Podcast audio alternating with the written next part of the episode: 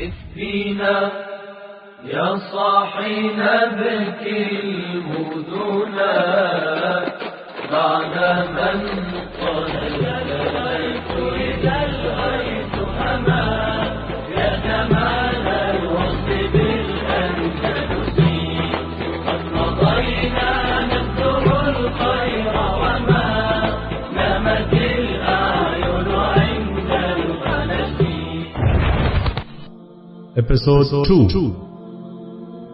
بدر بن مغیرہ کو قسطلہ کے عمرہ اور عوام سرحدی عقاب کے نام سے یاد کرتے تھے۔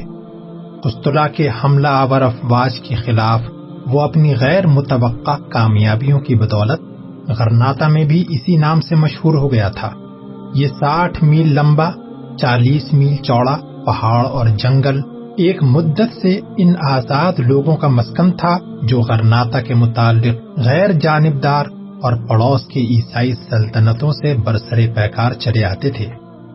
بدر سے پہلے اس کا باپ مغیرہ اس علاقے کا امیر تھا اور اس نے عیسائیوں کے بہت سے علاقے چھین کر اپنی مملکت میں شامل کر لیے تھے۔ غرناتا کے حکمران استلا کو خراج دینا بند کر دے تو یہ علاقہ اس کا ہے۔ اور میں اس کی فوج کے ایک معمولی سپاہی کی حیثیت سے نصرانیوں کے خلاف جنگ میں شریک ہونا اپنے لیے باعث فخر سمجھوں گا، ورنہ میں غرناتا کے وسط سے استلا کے عیسائی بادشاہ کو بھی شامل کر لوں۔ غرناتا کے حکمران استلا کو خراج دینا بند کر دیتے تو یہ علاقہ ان کا تھا۔ اس لیے اس نے مغیرہ کو کہلا بھیجا کہ جب تک تمہاری سرگرمیاں صرف نصرانیوں کے خلاف ہیں تمہاری راہ میں کوئی رکاوٹ پیدا نہیں کروں گا۔ قسطلہ کے باج گزار عیسائی عمرہ باہمی رقابتوں کے باعث مغیرہ کے خلاف کوئی متحدہ محاذ نہ بنا سکے اور اسے تیاری کا موقع ملتا رہا۔ عیسائی عمرہ کے محکوم مسلمانوں میں سے بعض لوگ اس کے پیغام پر لبیک کہتے ہوئے اس کے ساتھ آ ملے، لیکن اس نے ابھی تک کوئی چھ ہزار مجاہد فراہم کیے تھے کہ نصرانی اندلس میں ایک بڑا انقلاب آ گیا۔ فریڈیننٹ پنجم اور ازابیلا کی شادی کے باعث شمال کے طاقتور عیسائی سلطنتوں، قسطلہ اور ازاغون کا اتحاد اسلامی اندرس کے لیے ایک خطرہ عظیم بن گیا۔ فریڈیننٹ کے اقتدار کے سامنے چھوٹے چھوٹے عیسائی حکمرانوں کی حیثیت معمولی سرداروں کی سی رہ گئی۔ وہ غرناتا کے باج گزار سلطنت کے مقابلے میں مغیرہ کے چھوٹے سے آزاد علاقے کو اپنے لیے زیادہ خطرناک سمجھتا تھا۔ اسے یہ بھی احساس تھا کہ اسے یہ علاقہ فتح کرنے کے لیے اپنی فوج کا بہت بڑا حصہ قربان کرنا پڑے گا۔ مغیرہ نے آنے والے خطرات کا اندازہ کرتے ہوئے اندلس کے طول و عرض میں مجاہدین کی جماعتیں تیار کرنے کی مہم شروع کر دی۔ اس نے آزاد علاقوں کی حفاظت، اپنے ایک نائب کی سپرد کی اور ایک معمولی تاجر کے بھیس میں اندلس کے بڑے بڑے شہروں کا دورہ کیا۔ قرطبہ، اشبیلیا اور دوسرے شہروں کے ان مسلمانوں نے جن کی روح غلامی کی زنجیروں میں پھڑ پھڑا رہی تھی، اس کے ہاتھ پر جہاد کی بیعت کی اور اسے یقین دلایا کہ وقت آنے پر وہ اپنے اپنے شہر میں بغاوت کا جھنڈا بلند کر دیں گے۔ تاہم، مغیرہ نے یہ محسوس کیا کہ ایک طویل عرصہ غلامی کے بعد نصرانی اندلس میں بہت کم ایسے مسلمان رہ گئے ہیں جو اسلام کے لیے زندہ رہنا اور اسلام کے لیے مرنا چاہتے ہیں۔ مسلمانوں کو ان کے اسلاف کے دین سے بیگانہ کرنے کے لیے جو حرب عیسائی حکمران استعمال کر چکے تھے، وہ کافی حد تک کامیاب تھے۔ اور اب فریڈیننٹ کے عہد حکومت میں انہیں مرتد بنانے کے طریقوں پر زیادہ شدت کے ساتھ عمل ہو رہا تھا۔ مسلمانوں کی درسگاہوں میں عربی زبان ممنوع قرار دے دی گئی تھی۔ انہیں عربی لباس پہننے کی ممانعت تھی۔ انہیں مجبور کیا جاتا تھا۔ کہ وہ اپنے بچوں کو عیسائی درسگاہوں میں بھیجیں۔ تھوڑی بہت مراد صرف ان لوگوں کے لیے تھیں جو عیسائی مذہب قبول کر چکے تھے۔ لیکن جو مسلمان رہنا چاہتے تھے، ان کے لیے حکم تھا کہ وہ خاص قسم کا نشان لگائیں۔ بازاروں میں انہیں ذلیل کیا جاتا تھا۔ ان حالات میں کمزور لوگوں کی ایسی جماعت پیدا ہو گئی تھی جو بظاہر عیسائی مذہب قبول کر چکے تھے، لیکن اپنے گھروں میں چھپ چھپ کر نمازیں پڑھتے تھے۔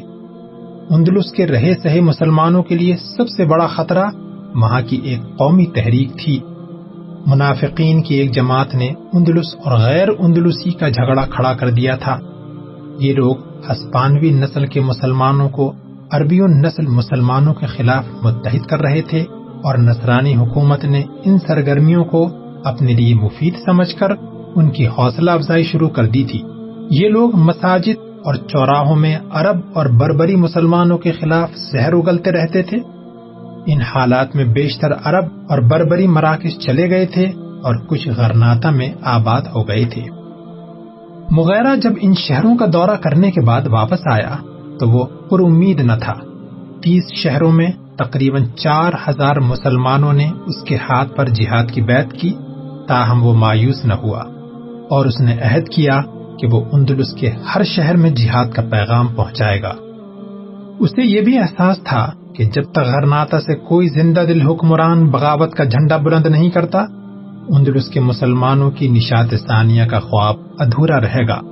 اس کی زندگی کی سب سے بڑی خواہش یہ تھی کہ غرناتا کا حکمران عیسائیوں کے خلاف اعلان جہاد کرے اور وہ سرفروشوں کی جماعت کے ساتھ اس کی فوج میں شامل ہو جائے۔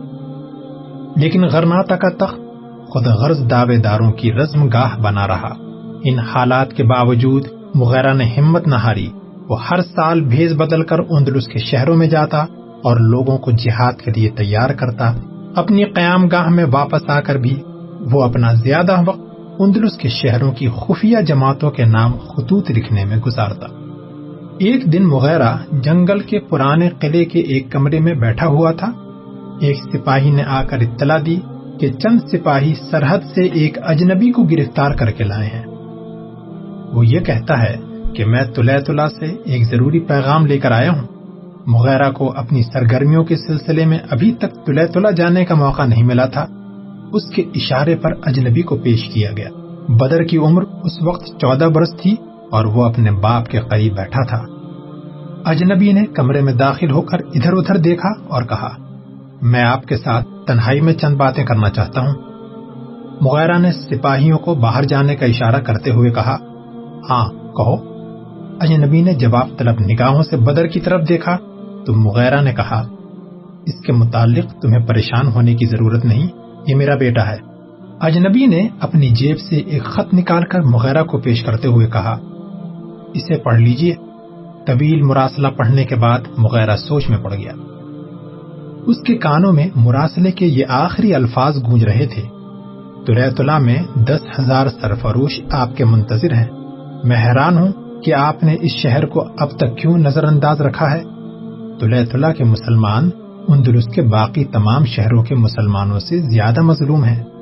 اور ان میں ہزاروں ایسے ہیں جو ظلم کے بوجھ تلے سسک سسک کر جان دینے کے بجائے آپ کے جھنڈے تلے بہادری کی موت کو ترجیح دیں گے۔ مغیرہ نے ایلچی کی طرف غور سے دیکھتے ہوئے کہا، جاؤ، ان سے کہو کہ میں آؤں گا، بہت جلد آؤں گا۔ اس کے بعد مغیرہ نے چند سپاہیوں کو بلا کر حکم دیا کہ وہ ایلچی کو حفاظت کے ساتھ سرحد کے پار پہنچا دیں۔ رات کے تیسرے پہر، مغیرہ اپنے بستر سے اٹھ کر ایک راہب کا بھیس بدل رہا تھا۔ ایک سپاہی نے کمرے میں آ کر اطلاع دی کہ آپ کا گھوڑا تیار ہے۔ مغیرہ نے کہا، میں ابھی آتا ہوں۔ سپاہی کمرے سے نکل گیا۔ مغیرہ شمع کی روشنی میں اپنے بیٹے کے بستر کے قریب کھڑا ہو کر کچھ دیر اس کے معصوم چہرے کی طرف دیکھتا رہا۔ بلاخر اس نے جھک کر اس کی پیشانی کو بوسا دیا۔ بدر نے اچانک ایک جھرجھری لی اور ایک ہلکی سی چیخ کے بعد آنکھیں کھول دی میں میں کہا ہوں؟ اس نے سہمی ہوئی آواز میں سوال کیا اور پھر، ابا جان، کہہ کر مغیرہ کے ساتھ لپٹ گیا۔ ابا جان ابا جان، میں آپ کو تنہا نہیں جاننے دوں گا، میں آپ کے ساتھ چلوں گا۔ بیٹا، کیا ہوا؟ مغیرہ نے اسے اپنے سینے کے ساتھ بھینچتے ہوئے پوچھا۔ ابا جان، میں نے بہت برا خواب دیکھا ہے۔ کئی بھیڑیے میرا اور آپ کا تعقب کر رہے تھے۔ آپ پیچھے رہ گئے۔ انہوں نے آپ کو پکڑ لیا۔ میں آپ کی مدد کے لیے لوٹنا چاہتا تھا، لیکن آپ یہ کہہ رہے تھے، بدر، تم بھاگ جاؤ، تم بھاگ جاؤ۔ ابا جان اگر آپ جانا چاہتے ہیں، تو میں بھی آپ کے ساتھ چلوں گا۔ نہیں بیٹا، مغیرہ نے مغموم لہجے میں جواب دیا۔ بدر نے کہا، ابا جان، آپ نے پچھلے سال وعدہ کیا تھا کہ جب آپ غرناتا جائیں گے، تو مجھے اپنے ساتھ لے جائیں گے۔ لیکن بیٹا، میں غرناتا نہیں جا رہا تلا تلا جا رہا ہوں، اور وہاں تمہیں کئی خطرات پیش آ سکتے ہیں۔ ابا جان، میں بزدل نہیں ہوں۔ بیٹا، اگر میدان جنگ میں جانا ہوتا تو میں یقیناً تمہیں اپنے ساتھ لے جاتا، لیکن تلے تلا میں میرا تنہا جانا ہی مناسب ہے۔ لیکن مجھے یقین ہے کہ آپ وہاں تنہا نہیں جائیں گے۔ وہ کیسے؟ میرا خواب، ابا جان، آپ خود کہا کرتے تھے کہ میرے خواب جھوٹے نہیں ہوتے۔ مغیرہ نے کچھ سوچ کر کہا، تم اپنے خواب کی تعبیر کیوں نہیں کرتے کہ اگر تم میرے ساتھ گئے تو تمہیں بھیڑیوں سے پالا پڑے گا؟ بدر نے کچھ سوچ کر کہا، ابا جان آپ کب واپس آئیں گے؟ مغیرہ نے جواب دیا، میں اگلے مہینے کا چاند نکلنے سے پہلے آ جاؤں گا، لیکن اگر مجھے کسی وجہ سے دیر ہو جائے تو میرے پیچھے نہ بھاگنا۔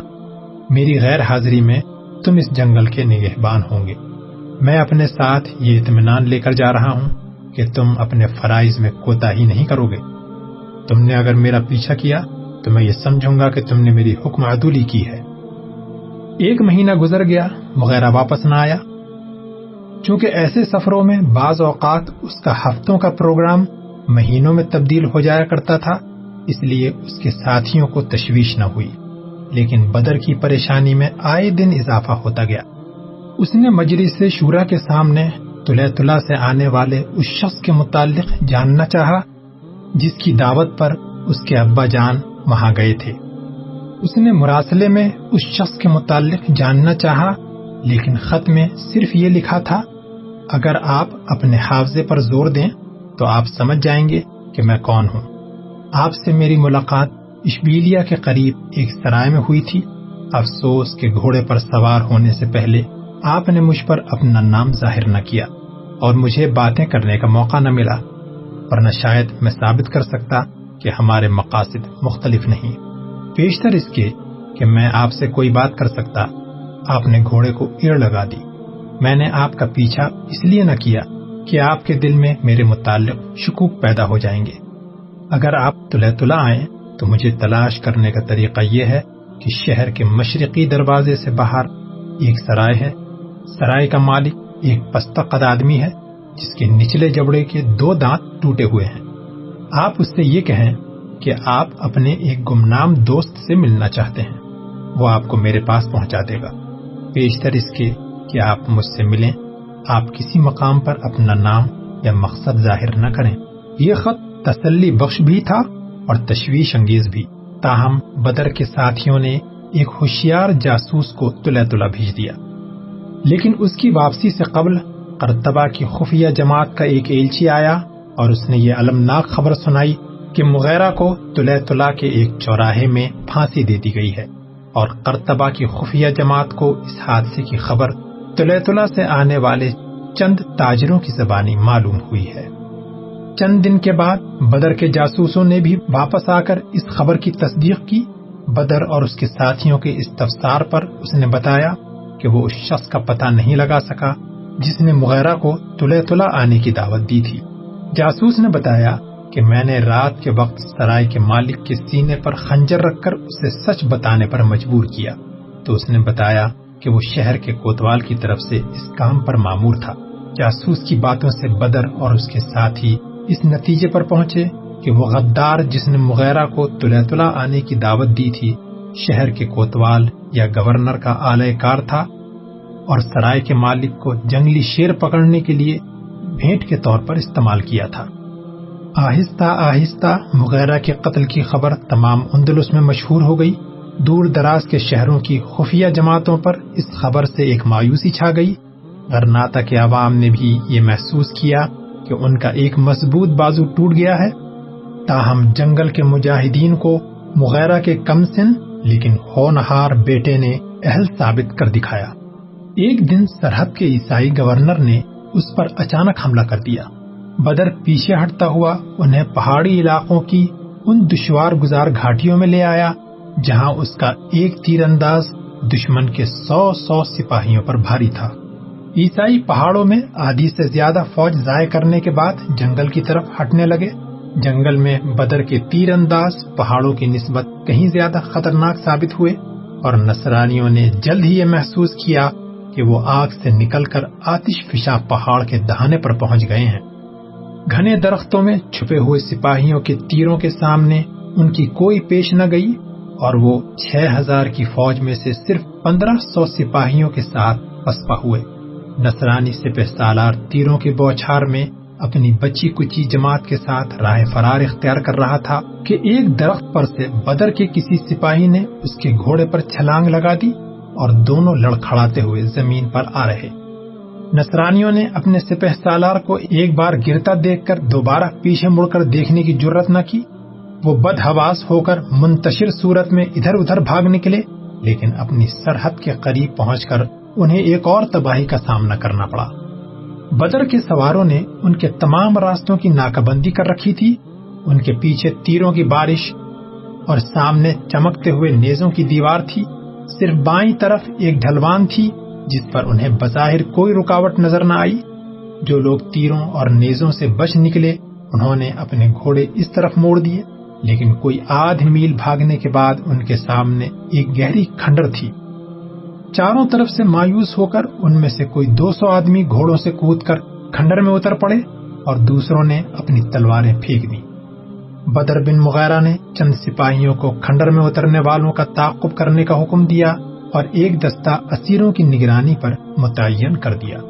یہ مور کا آفتاب کی پہلی شعا کے ساتھ شروع ہوا تھا اور سہ پہر کے قریب بدر کے دو ہزار سپاہی عیسائی فوج کے زخمیوں اور قیدیوں کے لباس پہن کر اور انہی کے گھوڑوں پر سوار ہو کر ایک بڑی مہم کے لیے تیار ہو چکے تھے۔ غروب آفتاب سے کچھ دیر قبل سرحد پر فریڈینن کی مملکت کے ایک اہم شہر کے باشندے اپنے فاتح جنرل کے استقبال کی تیاریاں کر رہے تھے۔ جب شفق کی سرخی پر شام کی سیاہی غالب آ رہی تھی دروازے کے بج سے ایک سپاہی نے بلند آواز میں کہا، وہ آ گئے کاؤنٹ سینٹ یاگو زندہ باد کاؤنٹ سینٹ یاگو زندہ باد کاؤنٹ سینٹ یاگو زندہ باد۔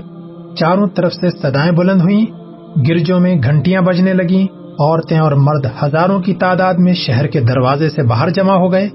شہر کا پوپ ان کے درمیان پھولوں کے ہار لیے کھڑا تھا جو جو گھوڑے کے ٹاپوں کی آواز قریب آ رہی تھی۔ خوشی کے نعرے بلند کرنے والوں کا جوش و خروش بڑھ رہا تھا۔ اچانک گرد کے بادلوں میں سے ایک سوار جس کی سفید قبا ہوا میں لہرا رہی تھی، نمودار ہوا۔ اس نے شہر کے دروازے کے قریب پہنچ کر گھوڑا روکا اور پیچھے دیکھنے لگا۔ آن کی آن میں دو ہزار سوار دروازے پر جمع ہو گئے۔ اہل شہر پر تھوڑی دیر کے لیے سختہ تاری ہو گیا۔ وہ انتہائی پریشانی کی حالت میں سمٹ کر ادھر ادھر ہٹ گئے۔ سفید پوئی سوار نے نعرہ تکبیر بلند کیا۔ اور فضا میں اللہ اکبر کی سدائیں گونجنے لگی۔ شہر کے بشپ نے کانوں پر اعتبار نہ کرتے ہوئے سفید پوش سوار کے پرچم کو غور دے کر دیکھا۔ اس پر سلیب کے بجائے ہلال کا نشان تھا۔